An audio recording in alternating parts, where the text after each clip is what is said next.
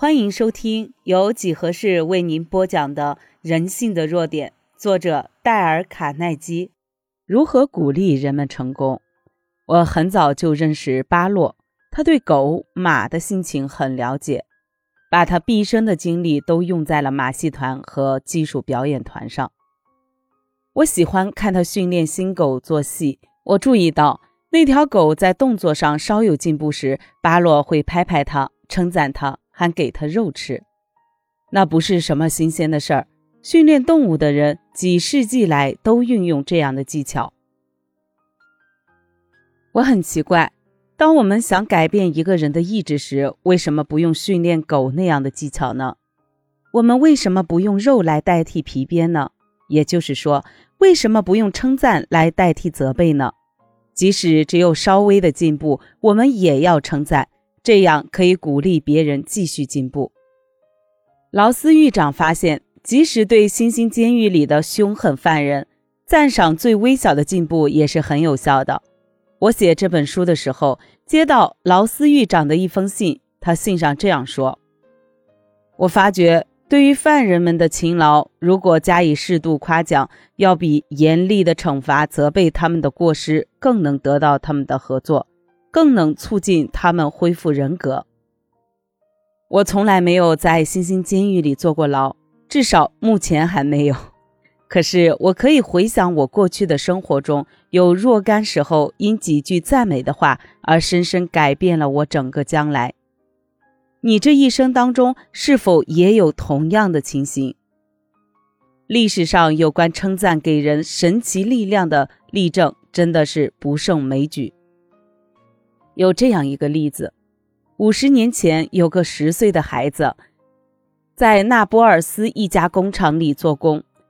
那孩子从小就怀着一个理想，希望将来成为一个歌唱家。他的第一位老师却给了他一个打击。那位老师说：“你不能唱歌，你的嗓子很坏，再也没有比你发出来的声音难听的了。”可是，那孩子的母亲，一个贫苦的农家妇女，她搂着自己的孩子，称赞他。她告诉自己的孩子说：“他能唱歌，他已经看出他在进步了。”母亲光着脚去做工，为的是省下来的钱给儿子付音乐班的学费。那位农家母亲鼓励自己的儿子，称赞自己的儿子，而终于改变了这个孩子的一生。你也许曾听过这个孩子的名字，他就是当代一位杰出的歌王卡罗莎。许多年前，伦敦有个年轻人渴望能成为一位作家，可是他所有的遭遇都事与愿违，处处都好像跟他作对似的。他所受到的学校教育不到四年，他父亲因为还不起债而入狱。使这个年轻人饱尝饥饿的滋味。最后，他找到了一份工作。他的工作是在一间老鼠满地跑的仓库里贴墨水瓶上的签条。夜晚，他跟另外两个来自伦敦贫民窟的肮脏顽童住在楼顶的一间小暗房里。他对于写作的自信心很弱。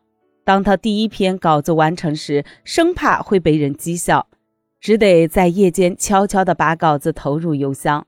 他接连的写稿投稿，但他所寄出的那些稿子也接连的被拒绝退了回来。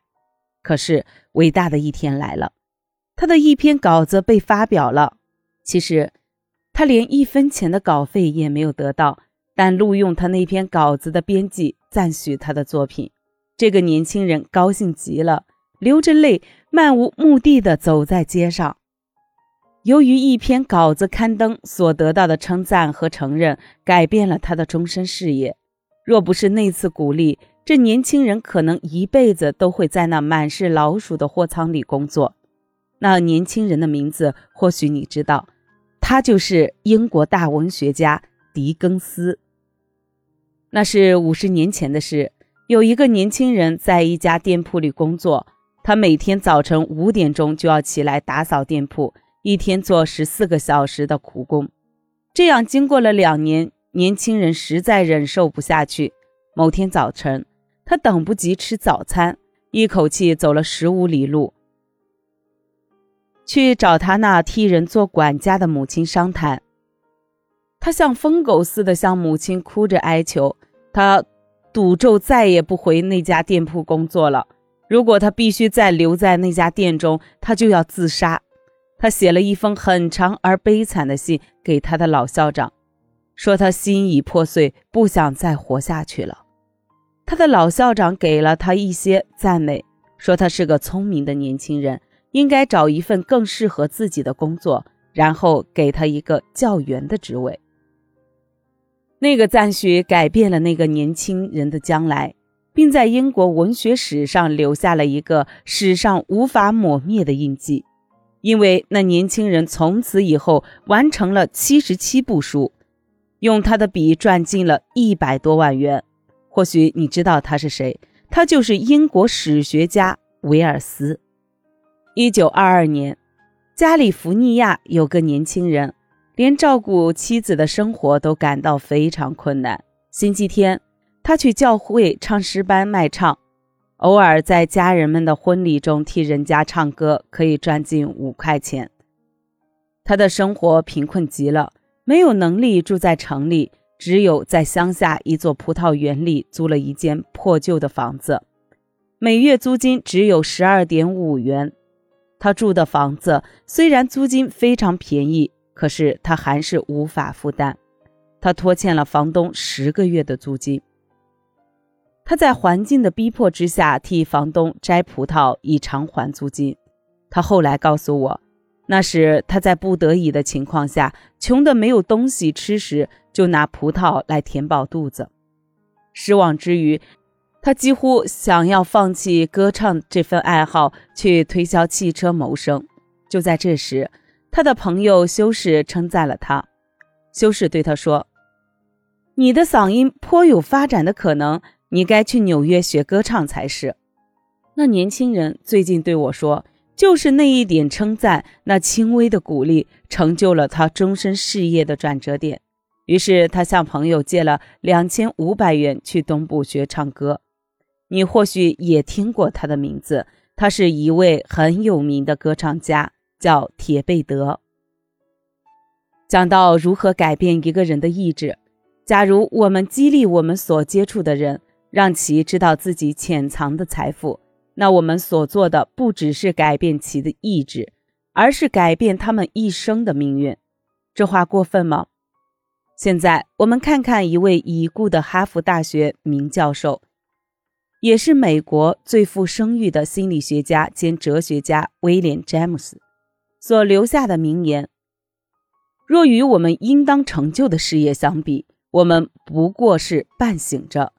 我们现在只利用到我们身心资源的一小部分，也可以这样说：每一个人就这样生活着，远在他应有的极限之内。他有各种的力量，可是却惯于不会利用。是的，就如前面所说的，我们具有各种潜在的能力，可是却惯于不会利用。这潜在的能力，其中一项就是称赞别人、激励别人，让他们知道自己这股潜在的能力所含藏的神奇效力。所以，要改变一个人的意志而不触犯或是引起反感，第六项规则是称赞最细微的进步，而且称赞每一个进步。本集已播完，欢迎您的订阅。下集更精彩。